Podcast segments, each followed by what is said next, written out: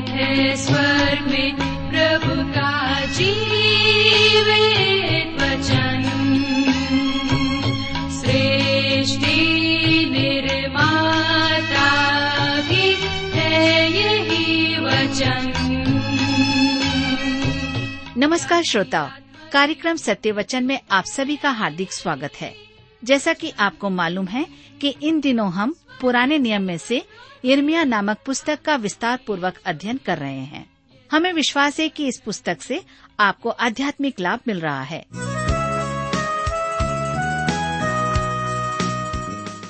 प्रिय मित्र प्रभु यीशु के पवित्र और मधुर नाम में आप सबको मेरा नमस्कार। मेरे मित्रों, आइए अब हम आगे बढ़ें और यर्मिया की पुस्तक तेईस अध्याय उसके सात और आठ पद को पढ़ें। जहाँ पर इस प्रकार से लिखा है, इसलिए देख, यहवा की यह वाणी है कि ऐसे दिन आएँगे जिनमें लोग फिर न कहेंगे।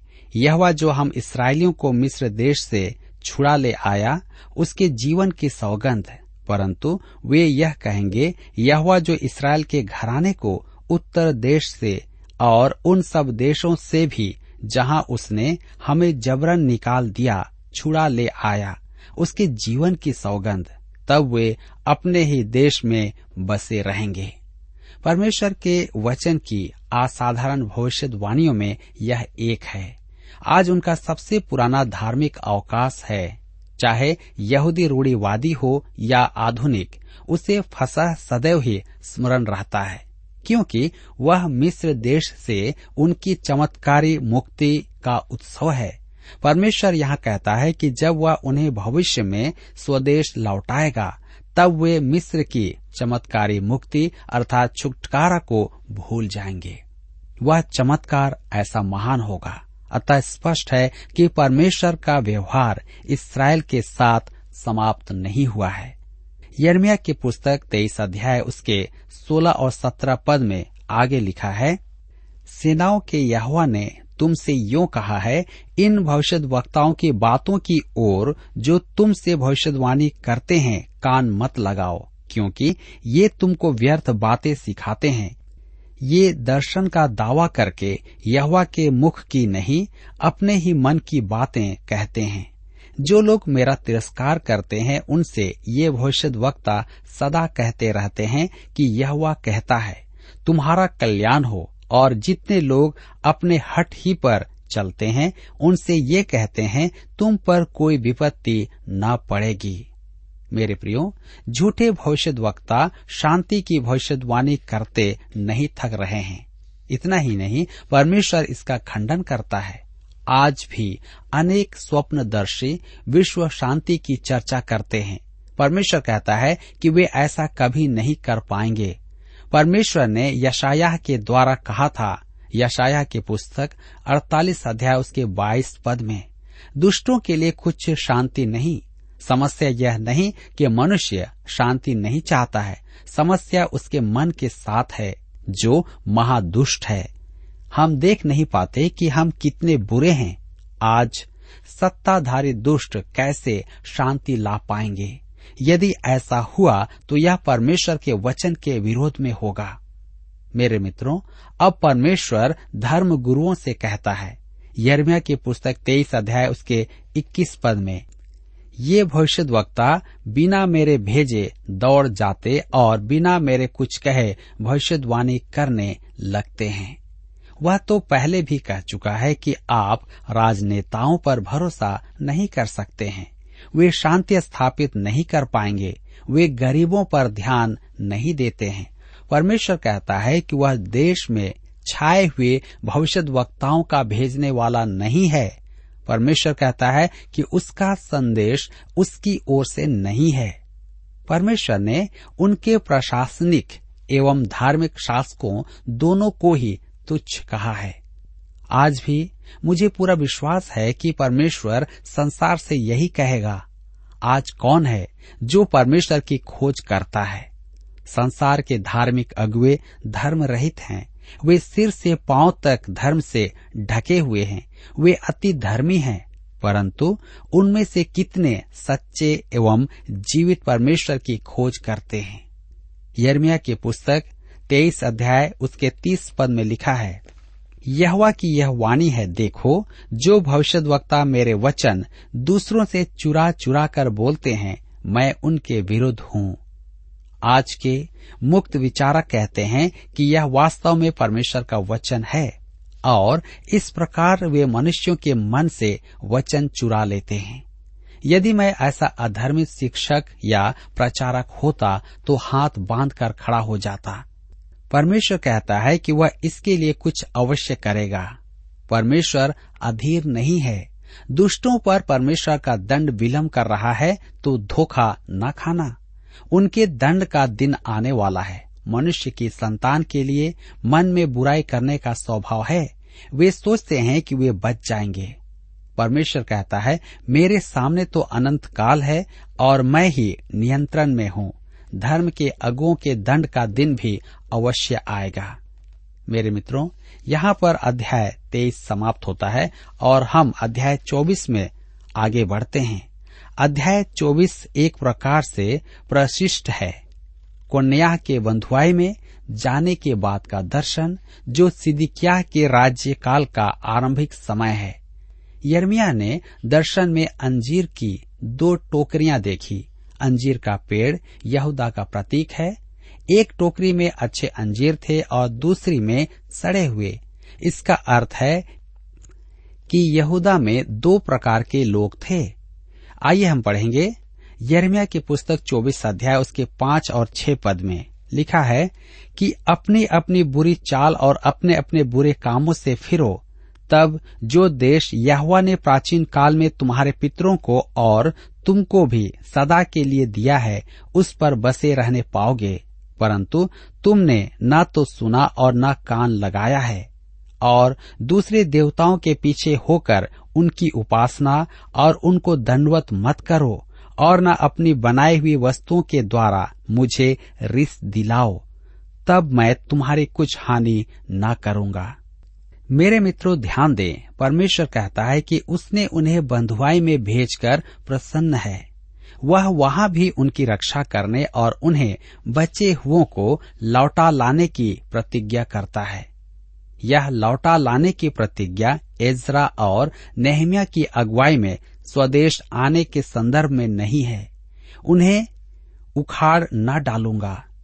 से यहाँ पर स्पष्ट है कि यह उस समय की प्रतिज्ञा नहीं है, क्योंकि उसके बाद वे फिर से उखाड़े गए थे। अतः यह प्रभु राज के समय की प्रतिज्ञा है। पद सात में लिखा है कि वे मेरी ओर सारे मन से फिरेंगे। निकम्मे अंजीर सिद्दिकिया और बचे हुए यहूदी थे, जो परमेश्वर के वचन के विरोध मिस्र में चले गए थे। तब हम आगे पढ़ते हैं यर्मिया की पुस्तक चौबीस अध्याय, उसके नौ पद में लिखा है। इस कारण वे पृथ्वी के राज्य राज्य में मारे मारे फिरते हुए दुख भोगते रहेंगे। और जितने स्थानों में मैं उन्हें जबरन निकाल दूँगा, उन सबों में वे नामधराई और दृष्टांत और श्राप का विषय होंगे। मेरे मित्रों, यहाँ पर लौकिक इतिहास यर्मिया की भविष्यवाणी की पूर्ति को स्पष्ट करता है। और यहाँ पर हम देखते हैं कि यह बिल्कुल स्पष्ट प्रकट है। यहाँ पर अध्याय 24 भी समाप्त होता है और अब हम आगे बढ़ेंगे और अध्याय 25 में देखेंगे, जिसका विषय है परमेश्वर सत्तर वर्ष की बंधुआई की घोषणा करता है। स्मरण रखें कि यर्मिया की पुस्तक काल क्रम में व्यवस्थित नहीं है। अतः यह भविष्यवाणी पिछले अध्याय की भविष्यवाणी से सत्रह और अठारह वर्ष पूर्व की है। योशिया का पुत्र यहोयाकीम गद्दी पर बैठा है। वह अपने ईश्वर भक्त पिता के विपरीत था। दूसरे राजा की पुस्तक चौबीस अध्याय उसके चार पद में लिखा है, उसने यरूशलेम को निर्दोषों के खून से भर दिया, जिसको यहवा ने क्षमा करना ना चाहा। आगे हम देखते हैं यर्मिया यह दोष लगाता है। यर्मिया की पुस्तक 25 अध्याय उसके चार पद में हम पढ़ते हैं, यद्यपि यहवा तुम्हारे पास अपने सारे दासों अथवा भविष्य वक्ताओं को भी यह कहने के लिए बड़े यत्न से भेजता आया है, क्योंकि वे परमेश्वर की वाणी सुनना नहीं चाहते थे, इसलिए बेबीलोन उन पर आक्रमण करेगा। यर्मिया की पुस्तक 25 अध्याय के नौ पद में लिखा है, इसलिए सुनो, मैं उत्तर में रहने वाले सब कुलों को बुलाऊँगा और अपने दास बेबीलोन के राजा नबुकद नेसर को बुलवा भेजूँगा। और उन सबों को इस देश और इसके निवासियों के विरुद्ध और इसके आसपास के सब जातियों के विरुद्ध भी ले आऊँगा। और इन सब देशों का मैं सत्यानाश करके उन्हें ऐसा उजाड़ दूँगा कि लोग इन्हें देखकर ताली बजाएँगे, वरन ये सदा उजड़े ही रहेंगे। यहवा की यह वाणी है। ध्यान दीजिए। अपने दास बेबीलोन के राजा नबुकद नेसर को बुलवा भेजूँगा। परमेश्वर नबुकद नेसर को अपना दास कहता है। वह परमेश्वर के दंड का साधन था। बहुत से लोग सोचते हैं कि इसराइल दूध और शहद की नदियों का स्थान है, और ऐसा क्यों नहीं है? आज वहाँ पर पानी का घोर संकट है। परमेश्वर ने कहा कि वह उसे सदा का निर्जन स्थान बनाएगा और संसार पर प्रकट करेगा कि उसने प्रजा को ही नहीं, देश को भी दंड दिया है। उस भूमि पर परमेश्वर का दंड है, जैसे संपूर्ण पृथ्वी पर पाप का श्राप है, जिसके कारण पृथ्वी अपनी क्षमता के अनुसार उपज प्रदान नहीं कर पाती है। यर्मिया की पुस्तक 25 अध्याय के 10 पद में लिखा है मैं ऐसा करूँगा कि इनमें न तो हर्ष और न आनंद का शब्द सुनाई पड़ेगा, और न दुल्हे या दुल्हन का, और न चक्की का भी शब्द सुनाई पड़ेगा, और न इनमें दिया जलेगा। परमेश्वर उनके संपूर्ण आनंद को छीन लेगा। विवाह उत्सव समाप्त हो जाएँगे, न चक्की का भी शब्द सुनाई पड़ेगा, अर्थात व्यापार और लेन देन समाप्त हो जाएगा। यह सब नहीं होगा। और न दिया जलेगा। उनके घरों में संध्या की भी प्रसन्नता नहीं होगी। यरमिया की पुस्तक 25 अध्याय के 11 पद में लिखा है, सारी जातियों का यह देश उजाड़ ही उजाड़ होगा और ये सब जातियाँ सत्तर वर्ष तक बेबीलोन के राजा के अधीन रहेंगी। इसराइल के साथ व्यवहार करते समय कैलेंडर काम में लेता है। वह उनके इतिहास के संबंध में समय का लेखा रखता है। कलिसिया के साथ व्यवहार करने में परमेश्वर समय का लेखा नहीं रखता है। और यही कारण है कि हम प्रभु के आगमन का समय नहीं जानते हैं। हमें तो यह कहने का अधिकार भी नहीं है कि वह शीघ्र आने वाला है। हमें उसके आने का समय नहीं बताया गया है। मेरे प्रियो, यहाँ पर हम देखते हैं कि सत्तर वर्ष का समय अत्यधिक महत्वपूर्ण है। प्रतिज्ञा के देश में प्रवेश करने पर परमेश्वर ने उन्हें आज्ञा दी थी कि प्रत्येक सातवां वर्ष विश्राम वर्ष होगा, जिसमें उन्हें खेती नहीं करना है। वह भूमि के विश्राम का वर्ष होगा। इसे हम लय व्यवस्था की पुस्तक 25 अध्याय में पढ़ते हैं। परमेश्वर ने आज्ञा पालन की आशीष ही नहीं की, अतः अवज्ञा के दंड की भी प्रतिज्ञा की थी। यदि वे उसके विपरीत चाल चलेंगे तो वह भी विपरीत चाल चलेगा। ध्यान दें कि परमेश्वर को उनकी अवज्ञा का पूर्व ज्ञान था। लय व्यवस्था की पुस्तक 26 अध्याय, उसके 34 और 35 पद में लिखा है, तब जितने दिन वह देश सूना पड़ा रहेगा और तुम अपने शत्रुओं के देश में रहोगे, उतने दिन वह अपने विश्राम कालों को मानता रहेगा। तब ही वह देश विश्राम पाएगा। अर्थात अपने विश्राम कालों को मानता रहेगा। जितने दिन वह सुना पड़ा रहेगा, उतने दिन उसको विश्राम रहेगा। अर्थात, जो विश्राम उसको तुम्हारे वहाँ बसे रहने के समय तुम्हारे विश्राम कालों में न मिला होगा, वह उसको तब मिलेगा। लगभग 490 वर्ष तक विश्राम वर्ष का पालन नहीं किया गया था। अर्थात 70 वर्ष विश्राम अनदेखे किए गए थे। परमेश्वर एरिमिया के द्वारा कहता है कि वे सत्तर वर्ष परदेश में रहेंगे कि उनकी भूमि को विश्राम मिले और जब विश्राम वर्षों की क्षतिपूर्ति हो जाएगी, तब वे लौट आएँगे। सुनिए कि यर्मिया क्या कहता है।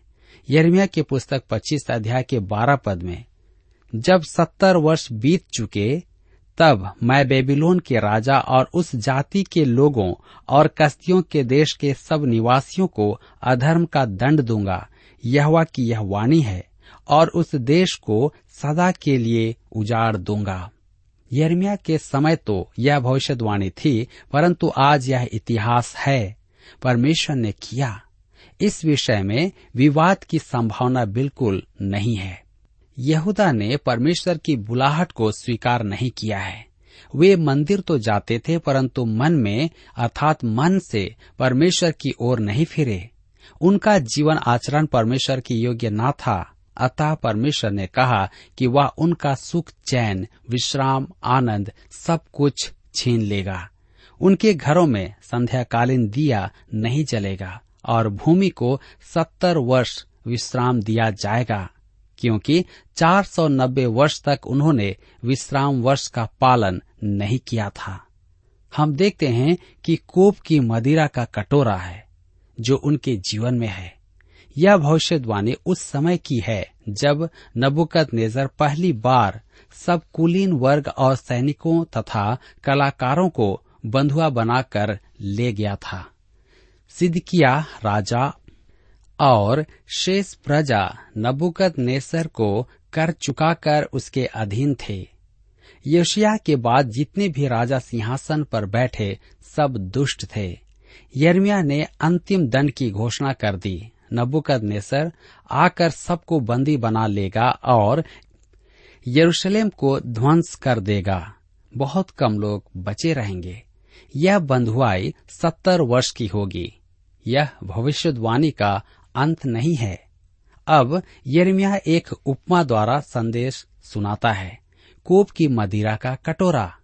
अनेक भविष्य वक्ताओं ने यह उपमा काम में ली है। उन्होंने मनुष्य के विद्रोह को पाप कहा है। यरमिया की पुस्तक 25 अध्याय उसके 15 से 17 पद में लिखा है इसराइल के परमेश्वर यहुआ ने मुझसे यूँ कहा, मेरे हाथ से इस जलजलाहट के दाख मधु का कटोरा लेकर उन सब जातियों को पिला दे, जिनके पास मैं तुझे भेजता हूँ।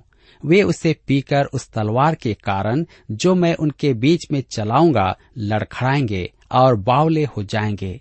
इसलिए मैंने यहवा के हाथ से वह कटोरा लेकर उन सब जातियों को, जिनके पास यहवा ने मुझे भेजा पिला दिया। मेरे प्रियो, अब वह विभिन्न राष्ट्रों की सूची देता है। आइए हम पढ़ें यर्मिया 25 उसका 18 पद। अर्थात यरूशलेम और यहूदा के नगरों के निवासियों को और उनके राजाओं और हाकिमों को पिलाया, ताकि उनका देश उजाड़ हो जाए और लोग ताली बजाएँ और उसकी उपमा देकर शाप दिया करें, जैसा आजकल होता है। पहले यरूशलेम, तदोपरांत यहूदा के अन्य नगर और राजा तथा हाकिमों के नाम दिए गए हैं।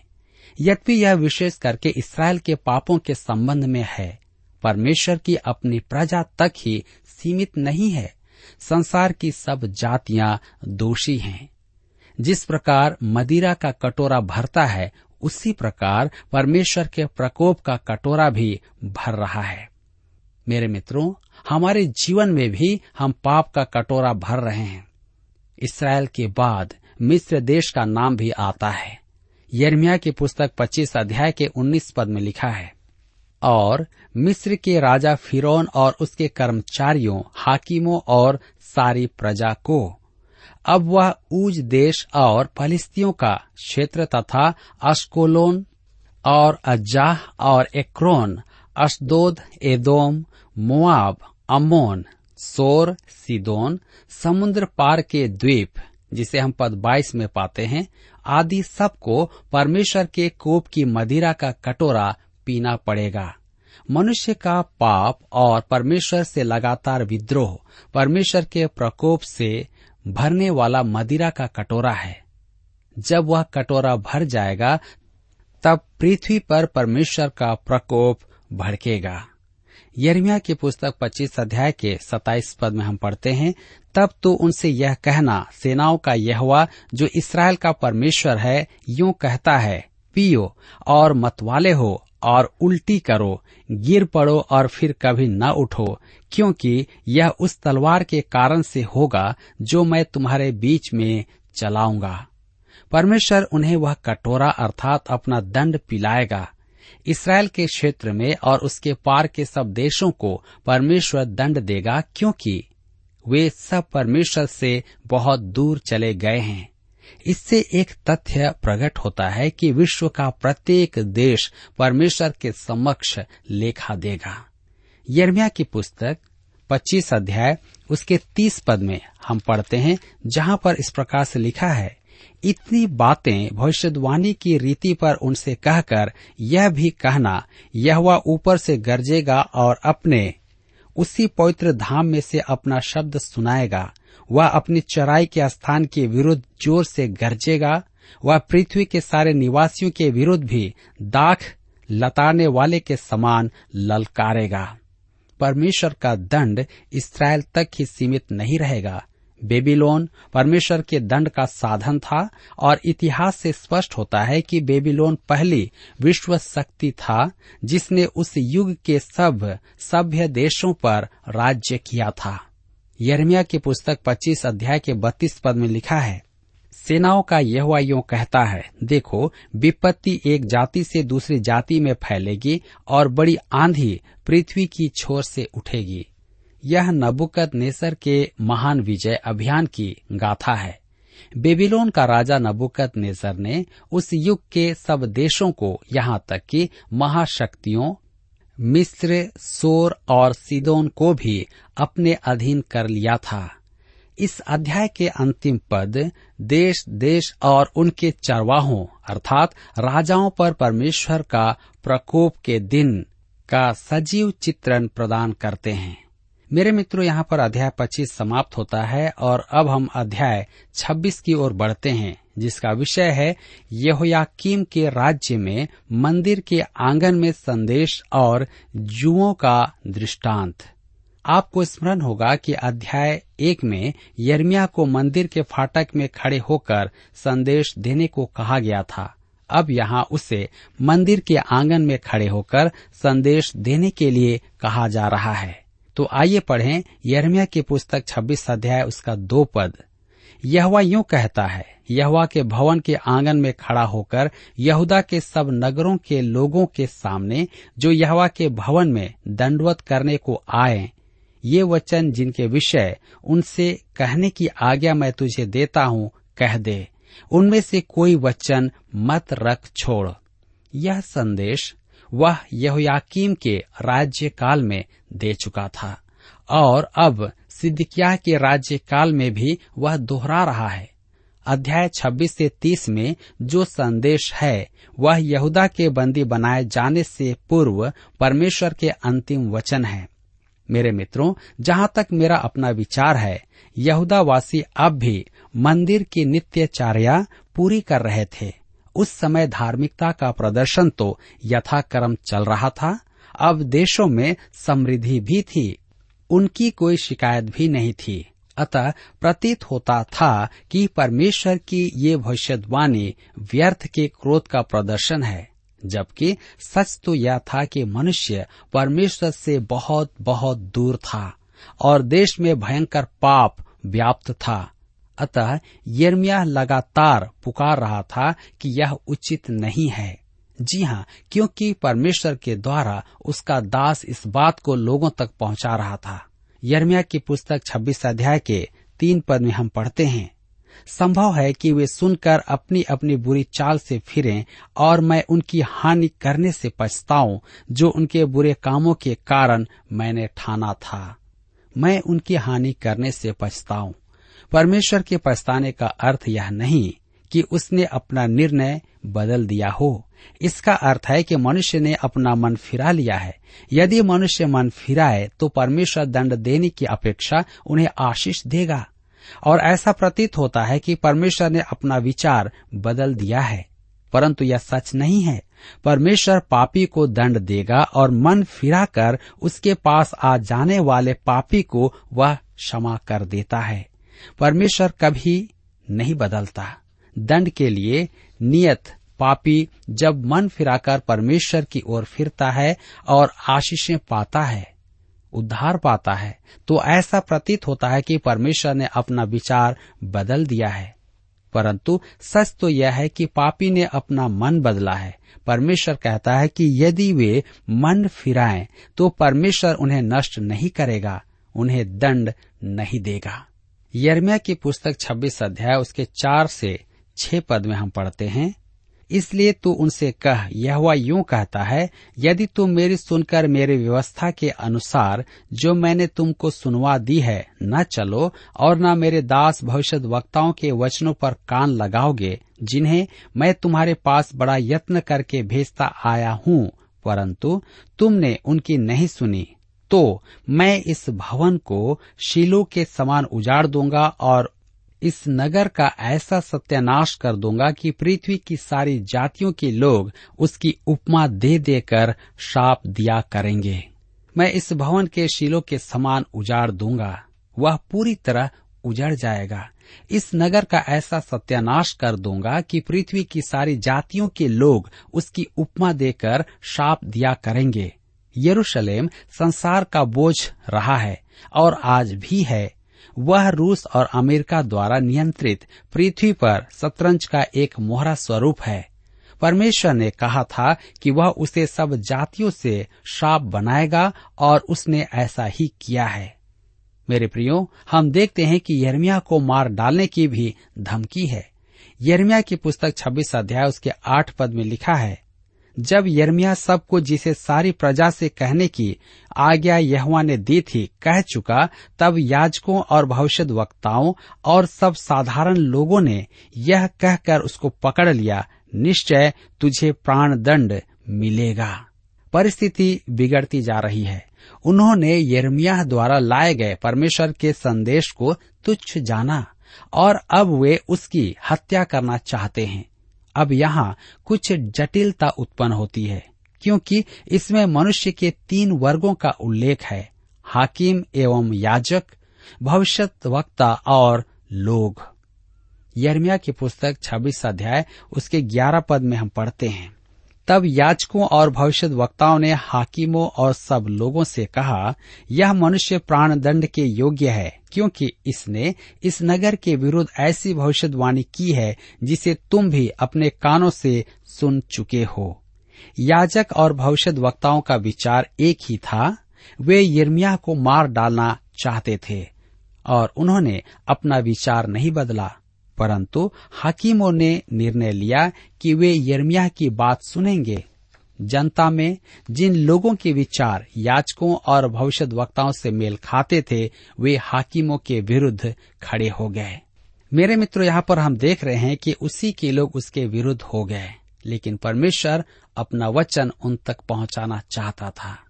यहाँ पर आज हमारे अध्ययन का समय समाप्त होता है। प्रभु आज के इस वचन के द्वारा आप सबको बहुत से आशीष दे।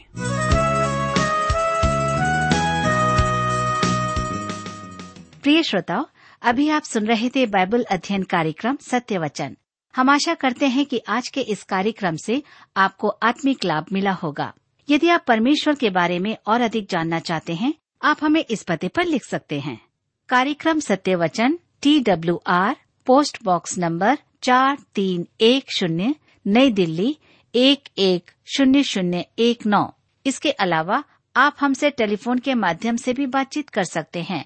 तो नोट कीजिए हमारा मोबाइल नंबर नौ नौ पाँच आठ आठ दो शून्य चार एक चार। और हमारा दूसरा नंबर है zero nine six five one four double three three nine seven. इसके अलावा आप हमसे ईमेल के द्वारा भी संपर्क कर सकते हैं। हमारा ईमेल आईडी है Hindi T T B at T W R dot I N श्रोताओं, इस कार्यक्रम को आप हमारे website radio eight eight two dot com पर भी सुन सकते हैं। और अब इसी के साथ हमारे कार्यक्रम का समय यहीं पर समाप्त होता है। अगले कार्यक्रम में आपसे फिर मुलाकात होगी। तब तक के लिए हमें आज्ञा दीजिए। नमस्कार।